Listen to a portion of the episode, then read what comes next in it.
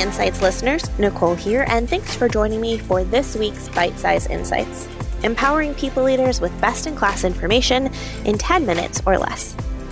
This week, we're answering one of the most critical questions that leaders should be asking How should I measure success in light of what's happening? Since March, the goalposts have been a consistently moving target. So, how can we set and hold teams accountable to realistic and achievable goals? To help answer this question, Sam Yoder, Emplify's first employee engagement coach, is joining us to share her perspective on how leaders are reevaluating goals. companies are going to have to take a really good look at a couple of things. You're going to have to look at one, can you afford merit based increases this year? Maybe not.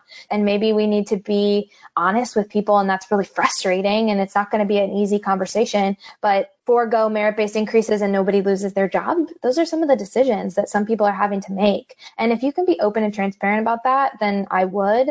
And as early as possible. I was meeting with a client and um, they were telling me that from the front, everybody was saying, hey, all is good, all is well. Um, but then they did have to take away merit based increases.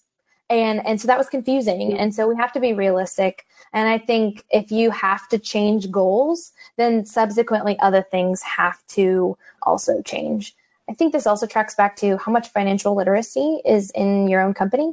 So, are you talking to team members and your organization about how you're doing as a company? Have you taught them what finance is looking at? Are you keeping that really behind closed doors? You have to be careful with that, obviously, but I usually find if you can teach that financial literacy and then people understand how the business is doing, then you're going to have more trust in with your employees built and say, hey, I get it.